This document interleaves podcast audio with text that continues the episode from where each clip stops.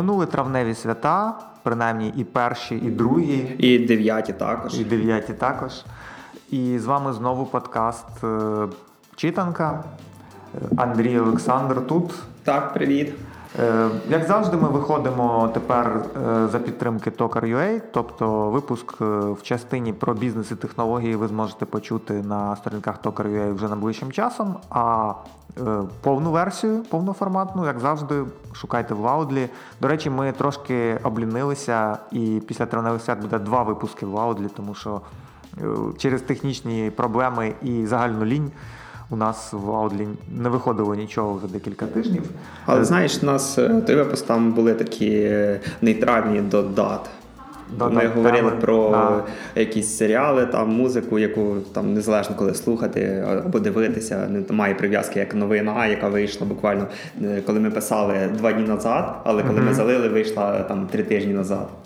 Ну, тоді будемо сподіватися, що вони, наші слухачі, наші читачі, глядачі, е, хто там де нас е, е, слухає, не втомилися від відсутності новин. І в нас сьогодні буде багато різних новин. А записуємо ми цей подкаст знову в креативному просторі Артинов. Давно не було випусків звідси. а Сьогодні в нас такий експериментальний день. І почнемо традиційно з блоку бізнес. Е, трохи новин, попри те, що були свята, є новини в сфері бізнесу. І, новин... І не тільки новини, навіть просто матеріали. Матеріали про кар'єру, зокрема. Це для того, щоб плавно вас повернути повернути в робочий ритм. Так, е, коли я готував е, теми, було на початку травня. Мені взагалі всі агрегатори, якось соцмережі пропонували дуже багато інформації, дуже багато статтів про пошук роботи, про те, як працювати і так далі. Тому у нас буде зараз скобом аж три теми на це. І Приклад, е, не наприклад, ну наша перша тема це про те, як е, самооцінка впливає на те, як ви шукаєте роботу, як ви працюєте на роботі, і взагалі як у вас можуть складатися всі трудові стосунки. Це матеріал від е, Inspired.ua і проводиться кілька чинників, які можуть спричинити те, що у вас в кар'єрній драбині будуть якісь проблеми. Перше, що е, що може бути, це недостатнє пізнання себе. Тобто людина спочатку прийшла працювати на якусь посаду, вона довгий час працює, і їй здається, і подобається. Звичайно, є моменти, які не подобаються, але вона, оскільки не знає, чого хоче від життя, тому вона залишається на цій посаді, причому робить роботу не дуже добре, але й не дуже погано. І боїться людина щось змінити, тому що знаєш, є страхи, які я піду на іншу роботу, непонятно, як я там буду працювати і так далі. Це одна з проблем. Інша проблема, це вже яку я попередньо згадав, це страх, тому що втратити роботу, яка вже є, і піти непонятно, куди шукати іншу роботу, а раптом не знайду. І тут проводиться те, що люди часто починають комплексувати, якщо після другої співбесіди вони не були прийняті на роботу то в них це ще більше самооцінку занижує. Але більшість HR вам скаже, що це нормально, що людина проходить на роботу тільки після третьої, четвертої або п'ятої співбесіди. Це абсолютно нормальний бізнес-процес, тому часто буває так, що людина приходить overqualificated на якусь роботу, і відповідно вона там е, не е, не потрібна, або не те, що не потрібна, буде недостатньо корисною. Наприклад, там вже є люди, які мають настільки класні знання, або знання цієї людини не підходять через те, що компанія лише тільки почала почала себе розбудовувати. Також е, проблема, яка може викликати з е, нецінення людини, те, що вона буде щось не так почувати себе в компанії, це те, що вона працює дуже довго на одній посаді. Дуже довго це мається на увазі, наприклад, 5 і більше років. Угу. Це... Ну, я бачу тут, що є цікавий момент про неадекватні очікування від ринку праці в Україні. Це поширена тема, тому що з'явилось дуже багато нових спеціалізацій, яким ніде не вчать. Е, ну, наприклад, в Україні немає там державних чи загальновизнаних університетів, які готують СММників чи менеджерів з продажів. Чи Звичайно. там дизайнерів інтерфейсів, е, як правило, це роблять якісь курси, школи приватні, і плюс є ще частина людей на ринку, які отримують дуже високі гроші, тому що вони давно ну вони почали робити це першими, і вони дуже давно працюють в цій сфері. І їхня там вилка зарплат е, вона на декілька порядків більша ніж у новачків. І в новачків виникає відчуття, що якщо ви навчилися там, опанували Photoshop, наприклад, і навчилися там щось робити в Figma, все ви можете претендувати на зарплату дизайнера з 10-річним стажем. Або там ви вмієте вести інстаграм, і ви вже можете там бути СММником з окладом там в тисячу доларів. Е, це завищені очікування, які дуже часто породжуються як самими роботодавцями, е, бо є завищені очікування. Я бачив в там в тематичних групах, періодично бачу вакансії на Фейсбуці, коли хочуть, щоб СММник був трошки секретарем, трошки копірайтером. Так, і ще й відео міг монтувати. І відео міг монтувати, і все це робив за зарплату в 12 тисяч гривень. А є навпаки е, випадки, коли там пошукачі роботи. Е, готові виходити на роботу тільки там за 20 тисяч гривень, а при цьому з досвіду в них лише онлайн-курси по СММу в якійсь там е, знаєш, академії. часно буває ці безкоштовні онлайн-курси, які є приквелом до основного великого курсу, так або курсера. Того і я думаю, що ну якби всю статтю ми не будемо переповідати. Це такі основні моменти, на які варто звернути увагу і роботодавцям, і вам самим, якщо ви шукаєте роботу. матеріали дійсно великий, є багато класних штук. І ще єдине про що я хочу згадати. Е, це те, що знаєш, це питання на співбесіді, яке часто людей uh-huh. вибиває з себе. Це а скільки зарплат, яку зарплату ви хочете? Тут е, є в статті перераховано декілька порад. Перше, це ви не можете завжди на 100% лише з вакансій дізнатися, яка середня зарплата по ринку. Тому часто в вакансіях пишуть або максимальну зарплату, яку можна отримати там через півроку, якщо буде все класно, або саму мінімальну, яка чисто ви прийшли і зразу вам буде платитися. Тому тут рекомендується поспілкуватися з людьми, які вже працюють в цій сфері, яка в них зарплата була, як вони починали працювати, і яка в них зараз, і яка зарплата, наприклад, в інших містах України. Тут Це є ще така корисно. проблема, що середня зарплата по ринку добре визначається, наприклад, там для тих самих е, розробників, дизайнерів, можливо, тестувальників. Але дуже важко визначити середню зарплату по ринку, наприклад, у журналіста, тому що зарплата журналіста у Львові, у Києві, в Харкові, в Одесі, в Вінниці в Житомирі це абсолютно різні зарплати. І дуже ну, якби, ем, оцей от барометр середніх зарплат, коли там публікуються якісь дослідження, там середня зарплата в такій-то сфері складає стільки-то. Я вже навіть жартував там з друзями про те, що ти інколи відкриваєш Work.ua, наприклад, по Вінниці, і розумієш, що в Вінниці тобі найвигідніше бути обвалювальником риби в метро.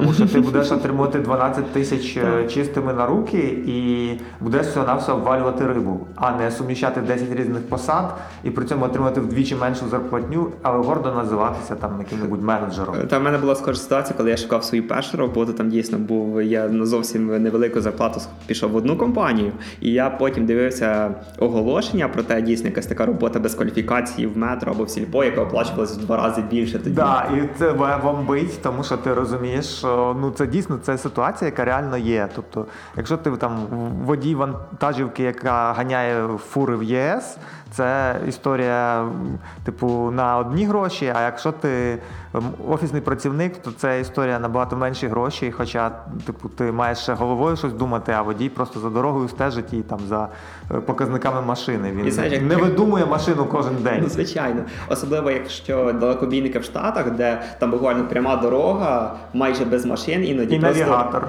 І навігатор. Ти, навігатор. ти просто їдеш, дивишся в одну точку кілька годин підряд, потім зупиняєшся на. В цьому Євротрак симулятор.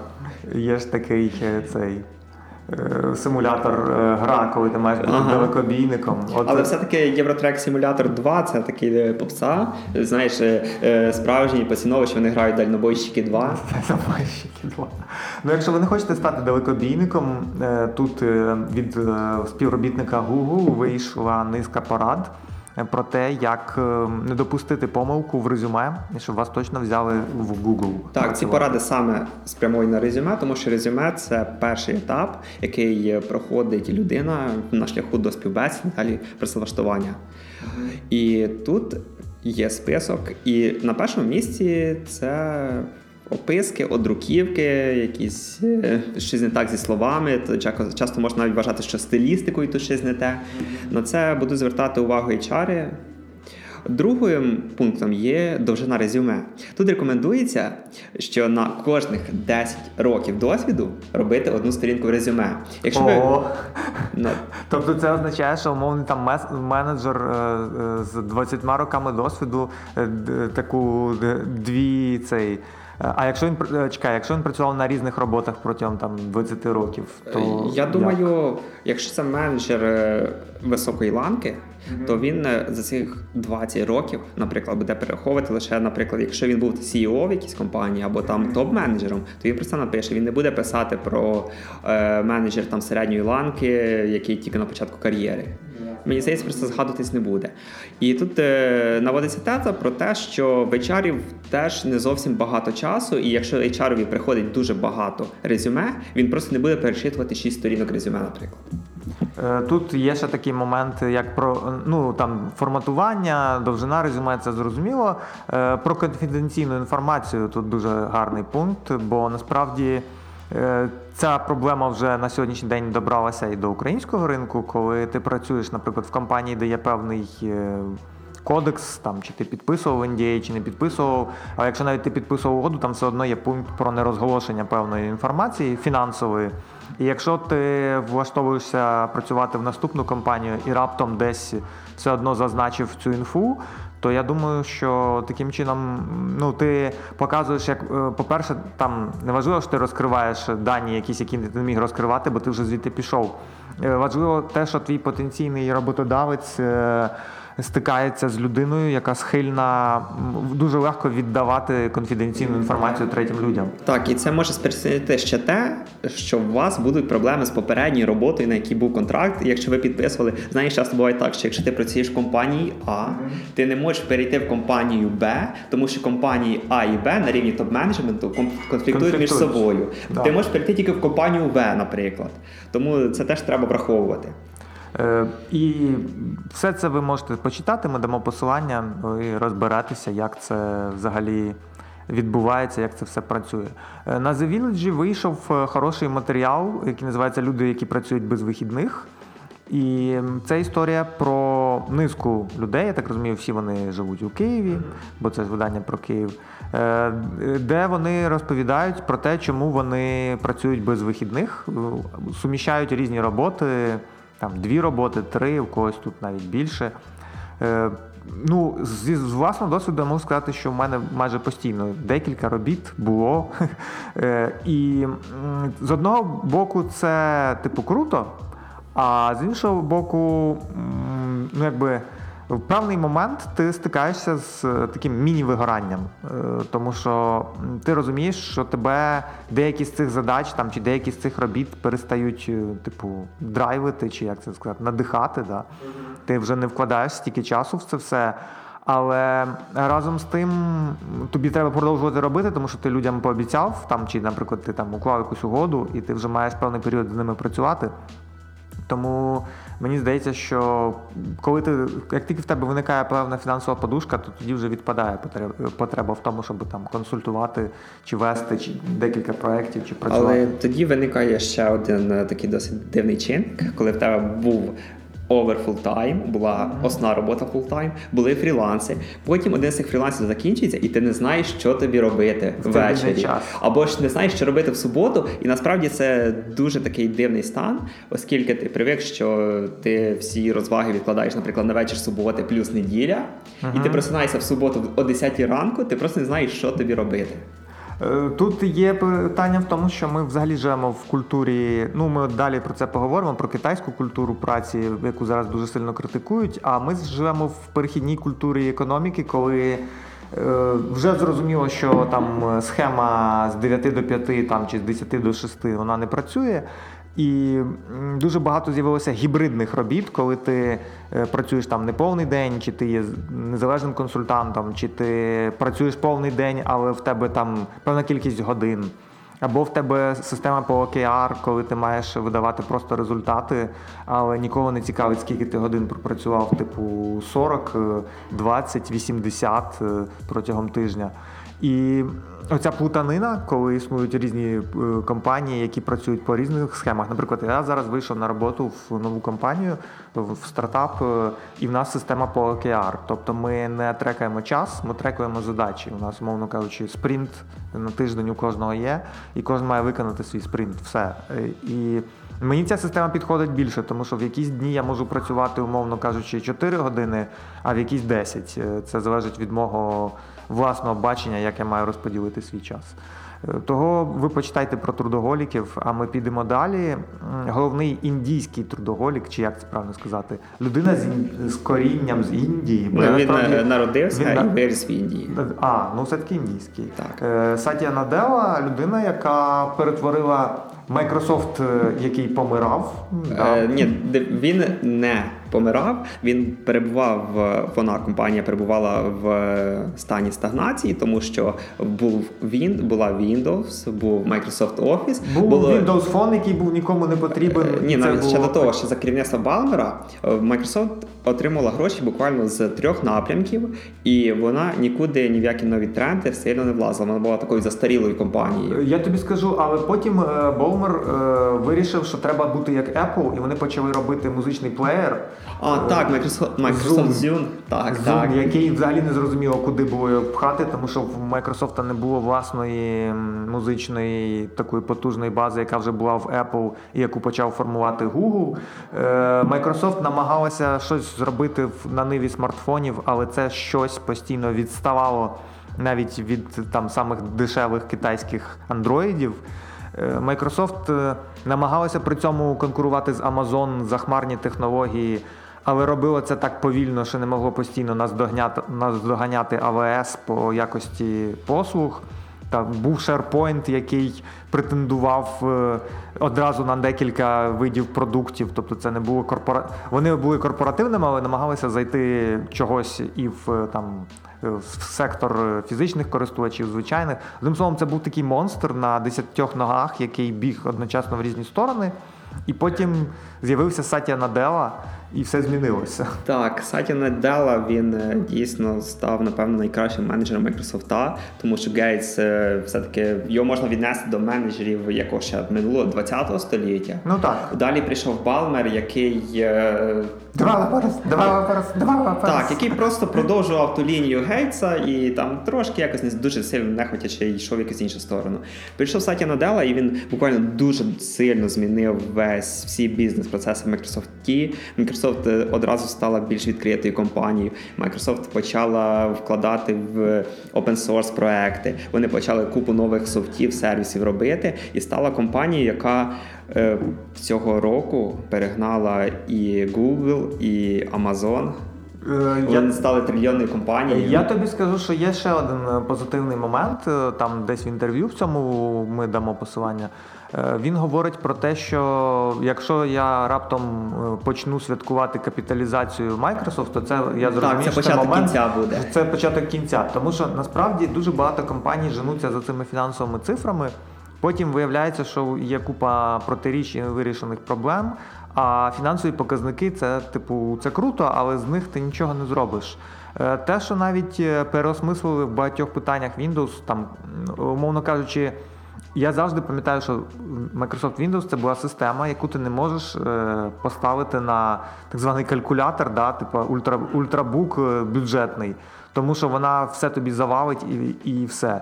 Е, коли в кооперації з Lenovo, там з Prestige почали з'являтися дуже дешеві ці ноути, так, які коштують буквально 100 доларів. Да, які з коробки там за 100-200 доларів вони все одно працюють. Типу, вам може не подобатись інтерфейс Вінди, там, звичайно, дешевий дуже екран. Е, там, типу, ви не будете грати в ігри чи там робити складні якісь дизайнерські задачі, чи там щось компілити. Але, умовно кажучи, як ноутбук, який дається школяру для знайомства з інтернетом, чи там людям похилого віку для того, Так, щоб... мені треба для навчання відеокарта класна, мені це не підійде ноутбук. Ну да, тобто... Треба, щоб була 1080 да, да, да. Бо нам в Counter-Strike, тобто в домашньому завданні. Так, там просто в нас е, по веб-графіці потрібно фотошопі малювати, ти ж знаєш, він тормозить. Е, ще одна штука, яку я хочу додати, ще недавно була е, конференція Microsoft Build, де вони багато розказували про свої сервіси, розказували про те, як е, що з Віндою далі буде. І тепер вони хочуть в Вінду додати повноцінне ядро Linux. Е, це тобто, щоб можна було запускати віртуальну машину. Не просто віртуальну машину. Е, Паралельно? Там в Вінді ти можеш використовувати лінуксові Лінуксові додатки? Ну, якщо, якщо дуже просто так, лінуксові додатки, які в терміналі працюють, можна одразу в Вінді просто від, в, запустити командну стрічку і відкрити нову вкладочку, і це буде Linux термінал, який повноцінно буде працювати. Ну це круто, тому що, ну якби, по-перше, е, треба все-таки віддати їм належне. Нарешті вони відмовились від ідеї винайти цей Microsoft Edge, цей дивний браузер, який е, був е, якимось, е, як це сказати, позашлюбним братом інтернет експлорера, і який не було зрозуміло, куди його втулити. Тепер вже офіційно кажуть, що буде браузер на ядрі Chromium, тобто на на, движ, на двіжку Chromium і все. Типу, нарешті Microsoft визнала те, що вони не можуть побудувати браузер, який переплюне те, що вже є. І Але... просто взяли і стали використовувати. Знаєш, мені подобається, що є для Enterprise є спеціальні сайти, які працюють тільки в Internet Explorer. Тому вони в свій Edge вони додали режим Internet Explorer. Я просто, відкрити спеціальну Я не розумію, на що було в принципі Edge винаходити. Ну, типу, є Internet Explorer, окей, він завжди був, ми всі його пам'ятаємо там з дитинства, він досі є. Ну ви можете його там якось допиляти, типу для ентерпрайза, і все, хай він буде.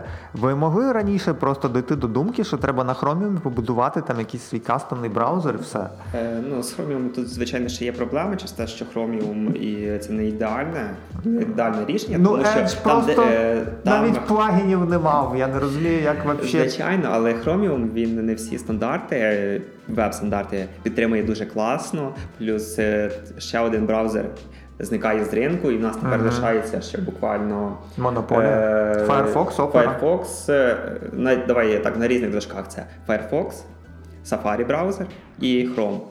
По суті, лише три браузери, якщо все узагальнювати досить. Ну так. Е, переходимо ще. У нас є тут декілька бізнесових новин. Перш ніж ми перейдемо до технологій, ем, нова пошта вирішила, що треба розширятися як то кажуть, не тільки в ширину, тобто за рахунок відкриття нової кількості відділень, але й надаючи в відділеннях нові послуги. Наприклад, е, в одному з відділень в Києві з'явиться вже перша тестувальна така зона е, самообслуговування і примірочна. Це, до речі, дуже актуальна тема, тому що я багато разів бачив в різних відділеннях нової пошти, коли людям приходять е, з інтернет-магазинів різні ці куртки, шуби, жилетки взуття, і люди перевіряють тут же, ну мовно кажучи, вони там знаходять якийсь цей вільний столик для розпаковки. і Тут же починають це все приміряти, тому що їм треба зрозуміти, чи підійшла їм справді та річ, яку вони замовили тільки по картинці в інтернеті. Особливо, якщо це е, там. Якщо це ще інтернет-магазин типу класичний, то там ще хоч є якісь параметри, там сантиметри, ти можеш щось переміряти. Якщо це інстаграмні інтернет-магазини, то ти орієнтуєшся тільки на картинку, і не факт, що тобі підійде. Тому це дуже правильна тема з примірочними. Так, звичайно, я був по Україні. Одного разу купував собі худі за прям е, овер багато грошей, яка виглядала максимально круто, але uh-huh. мені розмір не підійшов. А це я помітив, коли ще вдома розпакував пакунок і дивлюсь, ну зовсім велик. Мені довелося робити повернення, платити гроші, потім чекати два тижні, поки мені гроші повернуть. А так було все набагато простіше. Ну от того треба віддати їм належне, що вони орієнтуються на запити аудиторії аудиторії. Е, є новини також від ем, часопису креативного простору в Києві, такого досить відомого, був одним із перших в Україні закладів такого формату. Вони разом з РЕН 24 відкривають в Варшаві в 2021 році новий ковокінг площею 4 тисячі квадратних метрів. О, 4 тисячі це ж прям багато-багато. Так, це багато-багато. І м, кажуть м, співзасновники, що це перший крок, що хочуть вони виходити на ринок Центральної і Східної Європи. Тут Макс Яковер написав, що е, там вартість угоди насправді він не розкрив, але тут, якщо порахувати по показниках вартості ремонту в тисячу до тисячі доларів на квадратний метр, то ви можете приблизно уявити собі розмір інвестицій і зрозуміти, скільки це коштує. Це пару мільйонів доларів. Е, солідна така історія. Напевно, перший приклад, коли не світова мережа ковокінгів приходить в Україну, а коли українці з України свій заклад виносять за межі і закривають е, угоду на достатньо дорогу ціну.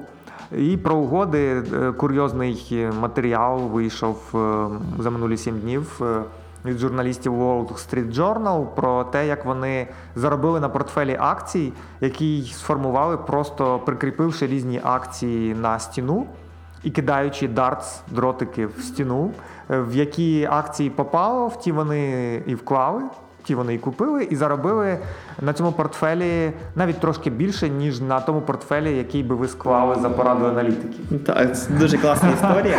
Мені здається, я ж чув історію схожу, де дали шимпанзе. Ага. Теж акції, шимпанзе вибрали там. Трейдова. Так, і там вийшло, теж був прибуток.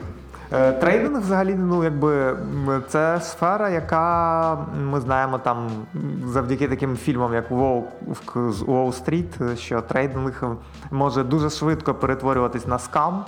І на цьому заробляється більше грошей, ніж на реальному трейдингу. Так, але це не той трейдинг, який на всяких трендтреках написано. Ну, да. Трейдинг без вложень. Форекс, Форекс, плечо 1 к 10 тисячам.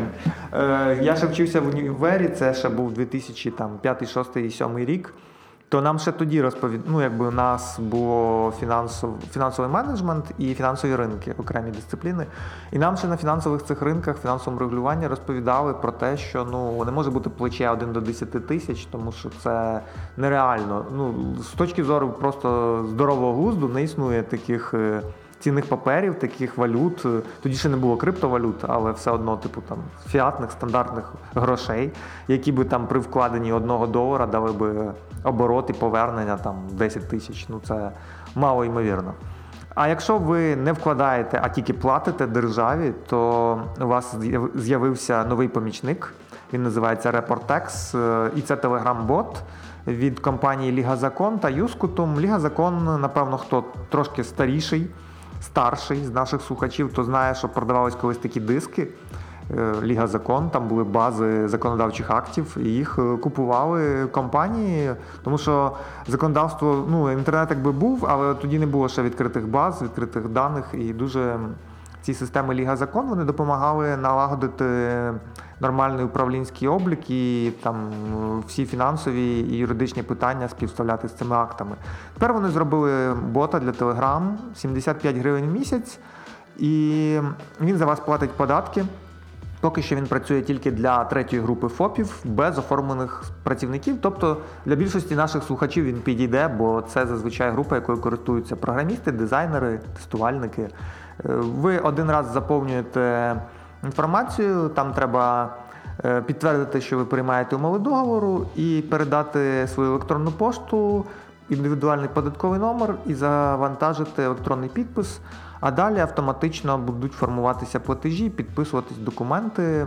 Бот вміє платити єдиний податок, е, це 5% для третьої групи, єдиний соціальний внесок і подавати. Це буквально все можна зробити в Телеграмі, без і не потрібно юзати там, наприклад, таксер. якийсь? Ні, все йде через через Телеграм. Ем, я вважаю, що це великий прорив. Е, по ціні, звичайно, виходить дорожче, тому що 75 гривень в місяць множимо на 12. Це виходить так. Це дорожче, ніж таксер. Е, ну, в будь-якому разі. Якщо це зручніше, то просто просто в таксері вам прийдеться розбиратись постійно, там стежити цим календарем, а це бот сам вам все нагадує. Ну і це дешевше, ніж бухгалтер, наприклад. Ну так, ніякий бухгалтер не буде працювати. За 75 гривень е, місяць. За 75 гривень там вийде е, в районі тисячі гривень на рік. Ну так, да, десь тисяча гривень на рік. Е, переходимо до блоку технології. В блоці технології є низка нових анонсів.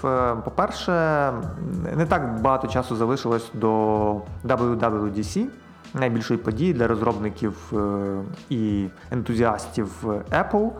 І цього року е, журналісти очікують е, низку нових. Е, а куди подівся матеріал? Ладно, Вони очікують те, що буде вже за традицією представлена нова нова iOS, яка буде вже 13-ї по порядку. Також в iOS з'явиться темна тема оформлення, але мені здається, темна тема була вже ж. В iOS ні. Е, темна тема є в окремих е, цих е, додатках, да, але немає в цілому. темної теми. Плюс там ще обіцяють нарешті додати диктофон до Apple Watch. Чого мені, до речі, дуже не вистачає, тому що якщо ти, наприклад, записуєш з кимось якусь розмову, чи навіть просто ти говориш по скайпу і хочеш занотувати якісь основні моменти, то Apple Watch, ну, в мене є Apple Watch, і мені було би зручно там просто натиснути одну кнопку і це робити без всяких там танців з бубнами. І плюс зроблять ще окремий магазин для Apple Watch, бо зараз ем, він номінально ніби окремий, але по суті ви додатки все одно купуєте і встановлюєте через власний iPhone. Ем, Apple Watch отримає можливість обходитися без телефону. Мені ще подобається те, що тепер можна буде використовувати iPad як монітор для iMac. Е, дуже дивно, що Apple е, не iMac, а просто Mac. Просто Mac. Е, дуже дивно, що Apple три роки до цього йде, тому що вже три роки існує, як мінімум, я знаю, два стартапи які роблять е, типу ваш iPad е, додатковим монітором. Правда, там треба було ставити додаток на iPad і на ваш основний пристрій, і під'єднувати це все діло кабелем. Mm, так, я здається, бачно, як це працює. Також е, Samsung якусь схожу штуку, здається, робили. Ну да, просто вона якось не набула популярності, тому що не так багато моніторів, ноутбуків Samsung і планшетів Samsung одночасно є там у, у одного власника знаєш, це класна штука, особливо якщо є ноутбук, є монітор, і якщо ти хочеш там вивести з боку, не знаю, ще якесь відео, там якийсь YouTube або ну, ще якісь Та штуки. навіть якщо в тебе конфкол і в тебе тільки ноут е, і планшет то не дуже зручно. Ну зараз це відбувається так. Ти е, слухаєш людину, яка дивиться на тебе, а паралельно там відкриваєш якесь вікно, посилання, яке тобі скинули обговорити, і ти в цей момент не бачиш людину. Там і людина бачить, що ти якби переключився на щось інше. А так це було би більш е, реально. Google представила свій рейтинг найкращих додатків е, Google Play Award Winners за 2019 рік. Як вони так швидко зазвичай в листопаді, в грудні? Я думаю, що це пов'язано з Google I.O а, конференцію, і тому зразу так. А до речі, Google I.O. цього року якась настільки ніяка була. Ну, ну да, ніяких особливих інновацій, просто, типу, ми розвиваємося, це круто. Ну, якщо не вважати інновацією. Е, наступну новину це новий смартфон від Google за 400 доларів, е, який називається Pixel 3A е, і Pixel 3A XE. Піксельза його вже охрестили всі. Піксельза, ви, ви треба ще вирішити, за кого він. Піксельза. І напевно те, що варто сказати, що камери цих пікселів будуть такі самі, як і в старших пікселів, а вони будуть е, дешевші за рахунок того, що в них буде використовуватись пластик і батарея менше процесори теж будуть трошки слабшими. Ем, шкода, що вони не будуть продаватися офіційно в Україні, тому, як завжди, вам доведеться купувати через, е, наприклад, підставну адресу, яку вам дає нова пошта шипінг.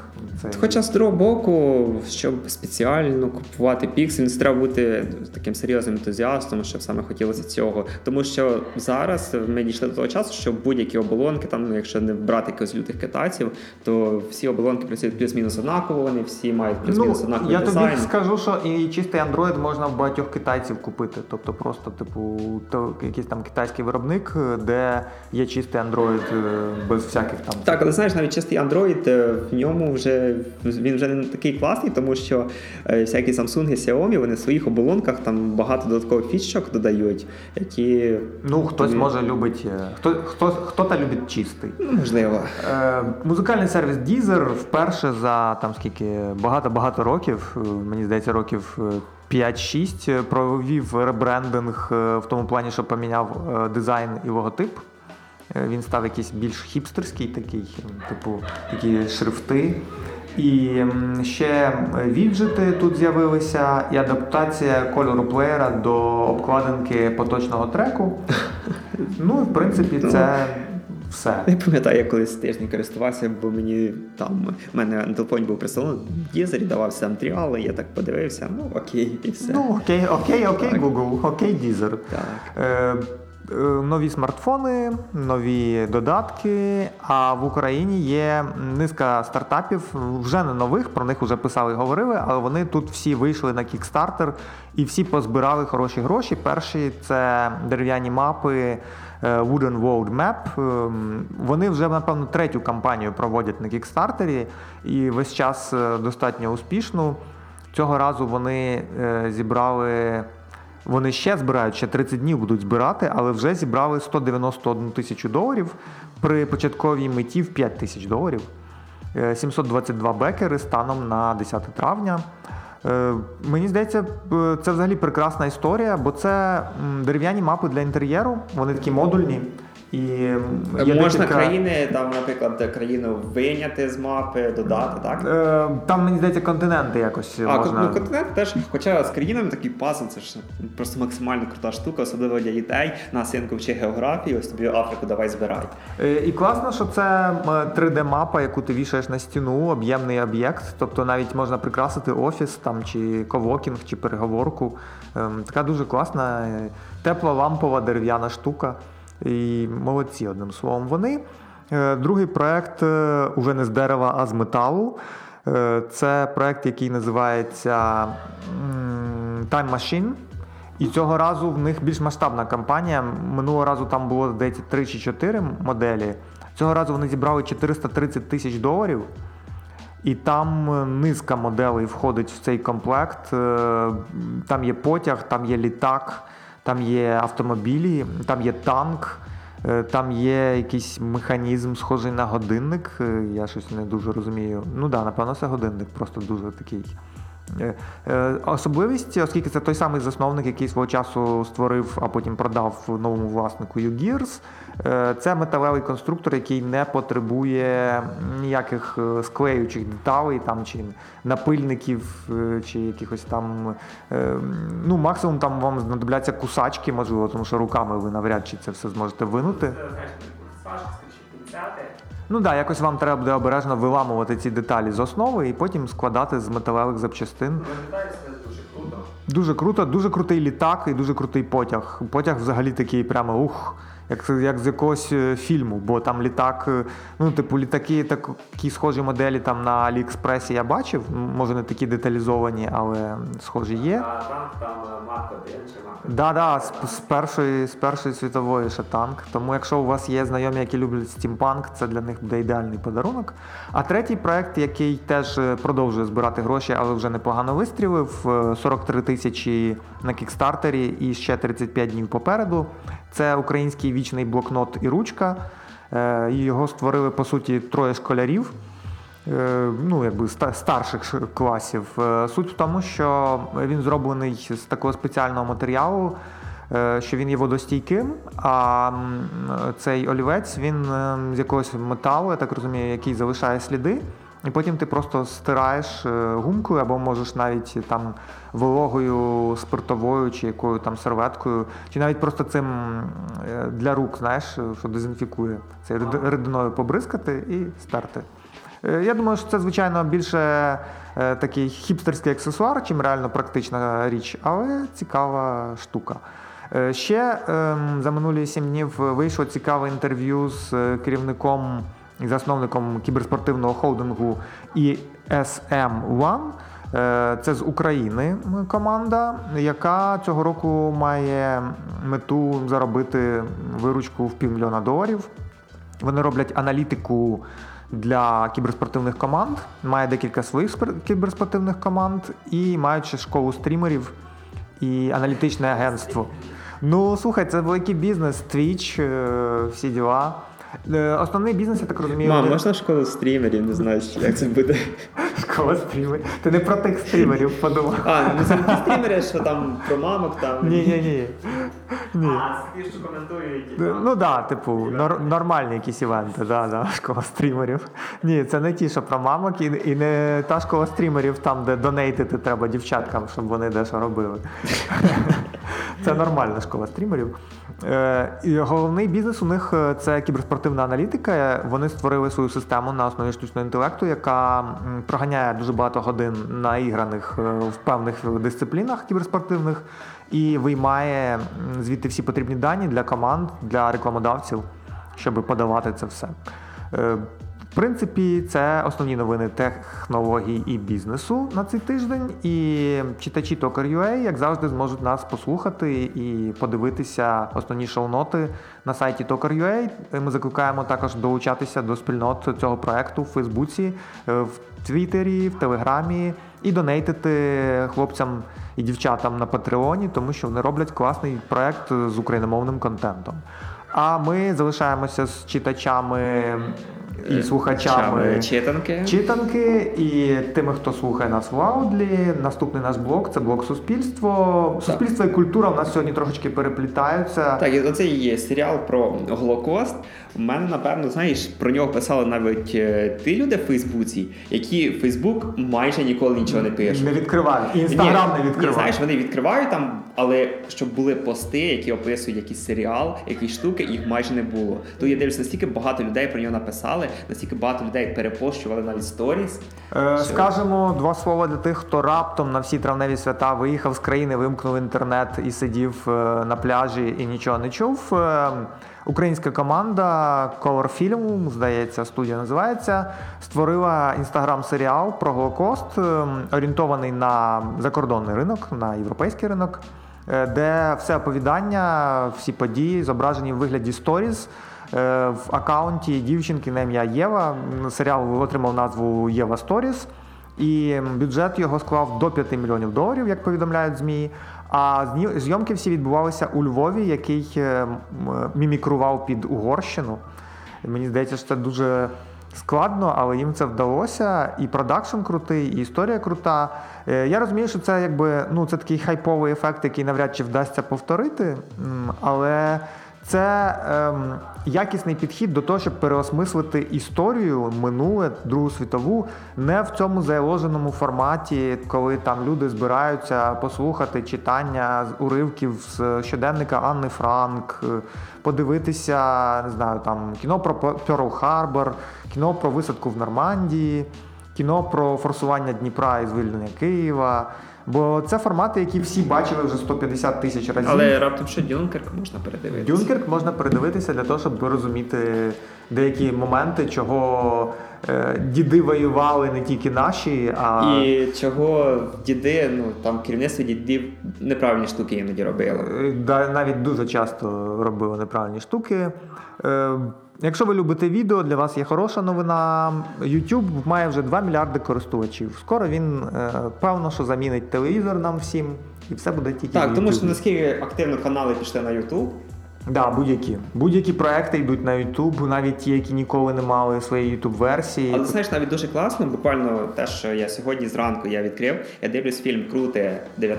Mm-hmm. Тепер можна подивитися на Ютубі, на Ютуб каналі 1 плюс 1. Да. І це максимально класна штука, тому що багато людей вони українське кіно не дивляться не часто, що вони не хочуть дивитися, а часто, що немає зручного способу, наприклад. Тому І що, вони йдуть... наприклад, є багато людей, у яких немає телевізора, особливо це люди старше 25 років. Е, але молодші за 40. Бо якщо ти живеш на зйомній квартирі, то найменше, що в тебе може бути, це телевізор. Або якщо це є телевізор, то він там підключений до якогось кабельного е, вже там років 20 він підключений. Ну в Вінниці, наприклад, там в доволі. Він і, і все. То, А ти не хочеш дивитися там 10 серіалів про бандитів на різних каналах е, російських, українських. І, наприклад, знаєш, зараз якщо заходити в всякі онлайн-кінотеатри, то там часто бувають всякі серіали або фільми там російські, типу Театрі 4, uh-huh, і uh-huh. які там зовсім якась знаєш, путінська пропаганда, і не дивиться нормальне кіно. Тут відкрили Ютуб, дивиться українське класне кіно, до того ж там і кіборги є, і інші релізи, які виходили українського кіно раніше. Е, плюс Ютуб почав давати можливість дивитися фільми там за 20, 30, 40 гривень. Не не нові фільми, але там, наприклад, піврічної, річної давнини, і ти можеш дивитися їх англійською. Е, і це якби це великий плюс, тому що е, там люди, які кажуть, я не плачу за Netflix, бо Netflix там мені е, на три пристрої 9 євро це дуже дорого. Окей, там вибери 5 фільмів, які ти хочеш подивитися, заплати по 21 гривні за цей фільм, це це буде 100 гривень. Це не 9 євро. Але це не 270. Десь тиждень назад мене трошки достало, що мені треба кіно, яке скачати з оригінальної озвучки, щоб якість була хороша, мені десь шукати. І я просто взяв купив підписку на одному онлайн-кінотеатрі, який. Ти спонсоруєш піратів. Так, так, є на одному з кінотеатрів купив.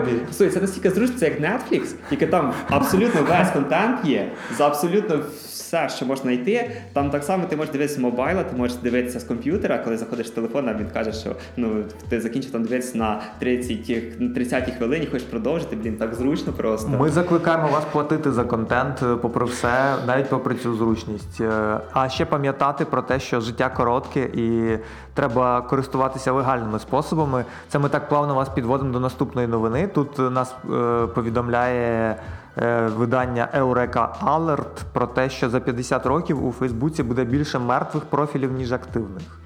Це пов'язано, я так розумію, з тим, що перші користувачі Фейсбука помруть. Е, а е, там передавати в спадок аккаунти не можна буде. Цікаво. Як будуть виглядати там цифрові заповіти, наприклад? Ну знаєш, навіть така штука, яка там класно підійшла б як епізод Чорного дзеркала або Love, Death and Robots. Це ж е, досить цікава ситуація, досить цікава моральна дилема, наприклад, яку яку ще треба вирішити. Звичайно. А поки Фейсбук збирається вирішити іншу дилему, яка називається е, користувачі втомилися від е, інтерфейсу, який Цукерберг винайшов ще в 2007 році. Причому знаєш, мені здається, він не виходив його, але ж коли ти верстаєш сторіночку, там тобі треба якісь кольори, там ну якісь базові штуки накидати. Накидав. Без дизайну да. ти можеш це зробити. І тепер обіцяють зробити світліший дизайн, е, більш такий, як вони його назвали, Air дизайн, більш легкий. Е, те, що вони показали, обіцяють, що воно поступово стане доступне для різних груп користувачів. Е, це вже на моїй пам'яті третій раз, коли обіцяють редизайн Фейсбука. Я сподіваюся, що цього разу дійде таки до справжнього редизайну. Останній редизайн Фейсбука був, коли вони іконочки там в тебе uh-huh. зліва трошки перемалювали. Ну вони вже перемалювали логотип і перемалювали смайлики під ну реакції під е, коментарями, під постами. Того я думаю, що все-таки редизайн буде. Цього разу ми його побачимо в реалі. Так, а китайці не побачать PUBG. Е, Вони і Facebook, я тобі скажу, не бачать, тому що він в них закритий. А тепер вони і PUBG не побачать. Е, Tencent е, припинила роботу PUBG в Китаї і замість того запустили королівську битву патріотичного спрямування. Там спецслужби, е, ну, типу, ти граєш за представників спец... якихось там спецслужби, які борються з ворогами держави. Вони не запустили цей проект, вони просто його купили і фішечки PUBG перенесли. Переробили. Кстати, з цим словом фішечки там була одна новина. Фішечки. Я його тепер теж почав говорити. Горить. Горить палає. Е, ну, Основна претензія, я так розумію, в Китаї ще була до того, що він викликає, ну, PUBG викликає ігрову залежність, тому тепер цей патріотичний Royal Battle буде обмежувати для гравців молодших за 18 років час 2 години в день. Чекай, серйозно, залежно від PUBG?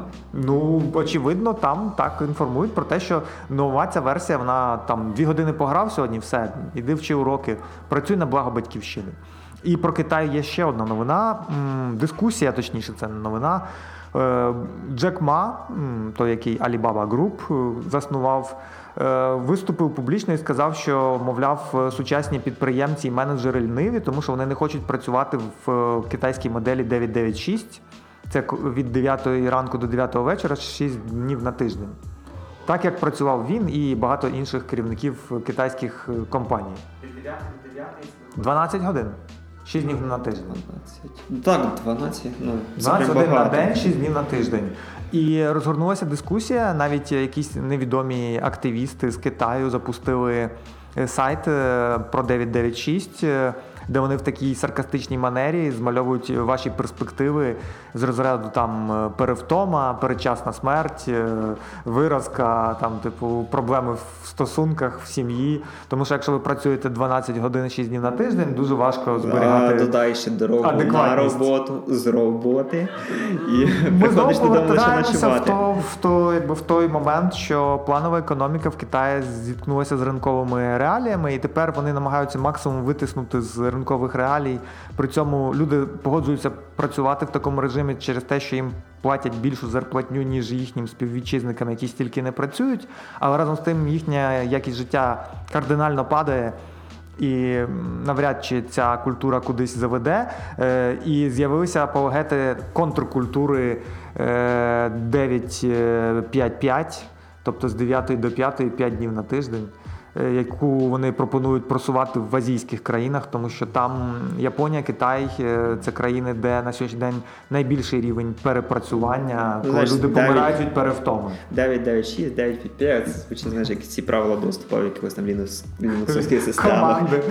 Або як якісь е, ці, як це називається, не штрих-коди, а оці от коди, поштові індекси. А, точно. 995. Трошечки поговоримо про культуру. Е, в нас е, є низка серіалів. Е, ну, новий серіал, який представили HBO, Вони знімали його теж за участі українців, і він навіть вже доступний на Megogo. Тобто... І не тільки на Megogo, в онлайн кінотеатрі Ну ти знову хочеш, щоб люди піратили. Я закликаю всіх дивитись в сторону світла. Це серіал Чорнобиль.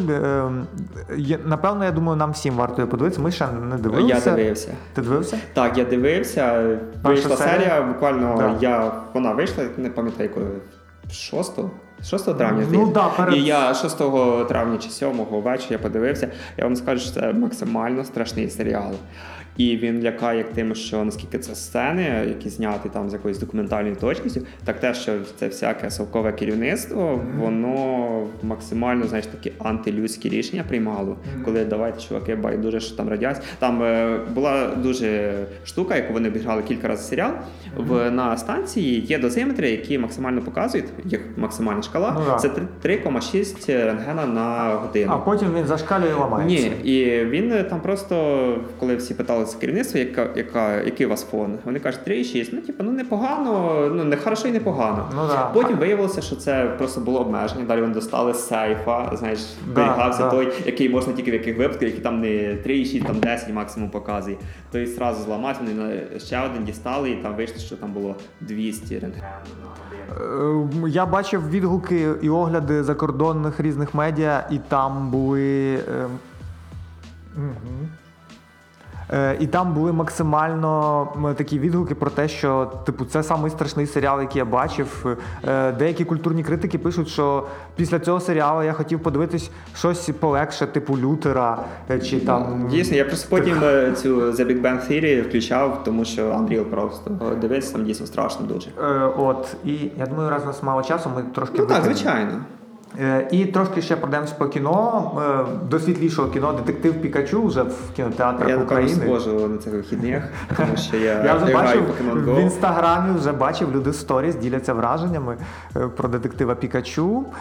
Ще я подивився за ці травневі свята всі три сезони останнього королівства The Last Kingdom, серіал від Netflix про середньовічну Англію, де хлопчик, якого викрали данці і виховали як данця, але він потім повертається в середньовічну Англію, там до ще до короля Едварда І. І допомагає повернути під контроль е, саксам і бритам повернути їхні королівства, бо їх захопили данці, данські племена. Дуже цікава така штука.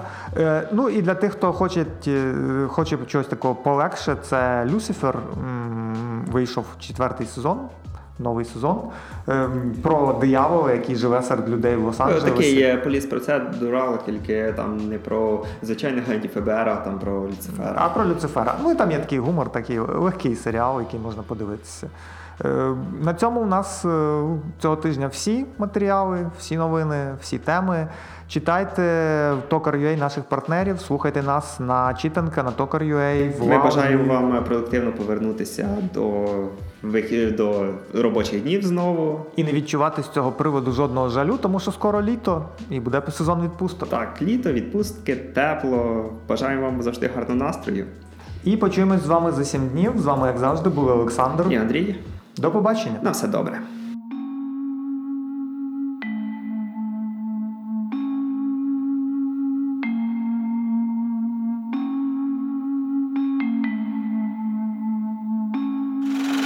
Yo, flow і подача, hey. наче Джуманджі. Рими і панчі, Луї Версачі. Монатік заплаче, Монатік заплаче Прийду на голос і так зачитаю, Монатік заплаче Рими і панчі, наче Джуманджі. Flow і подача, Луї Версачі. Монатік заплаче, Монатік заплаче Прийду на голос і так зачитаю, монатік заплаче Прийду на голос і так зачитаю, монатік заплаче ха Прийду на голос і так зачитаю, монатік заплаче, га Прийду на голос і так зачитаю, монатік заплаче, га Прийду на голос і так зачитаю, монатік заплаче, га Не називай мене репер, я лиш співати не вмію. Що? Я своїм прикладом хочу всім подарувати надію. Коли не маєш таланту, то з тим ні чорта ти не вдієш. Але це не привід жалітися і забивати на мрію. Я не танцюю, як яма, не співаю, як Адель Може, хист відсутній, але маю XXS Трудоголік в кубі, називай мене Фідель Щоб там не казали, медалі на шиї, чудове намисто Мозок без тіла і планів амбіцій одразу закисне. Змалку я мрію стати народним артистом. Так зачитаю, заплаче монатік і кнопку натисне. Flow і подача, наче Джуманджі. Рими і панчі, Луї Версачі. Монатік заплаче, монатік заплаче. Прийду на голос і так зачитаю, монатік заплаче. Рими і панчі, наче Джуманджі. Flow і подача, Луї Версачі. Монатік заплаче, монатік заплаче. Прийду на голос і так зачитаю, монатік заплаче. Прийду на голос і так зачитаю, монатік заплаче, га. Прийду на голос і так зачитаю, монатік заплаче, га. Прийду на голос і так зачитаю, монатік заплаче, га. Прийду на голос і так зачитаю, монатік заплаче, га.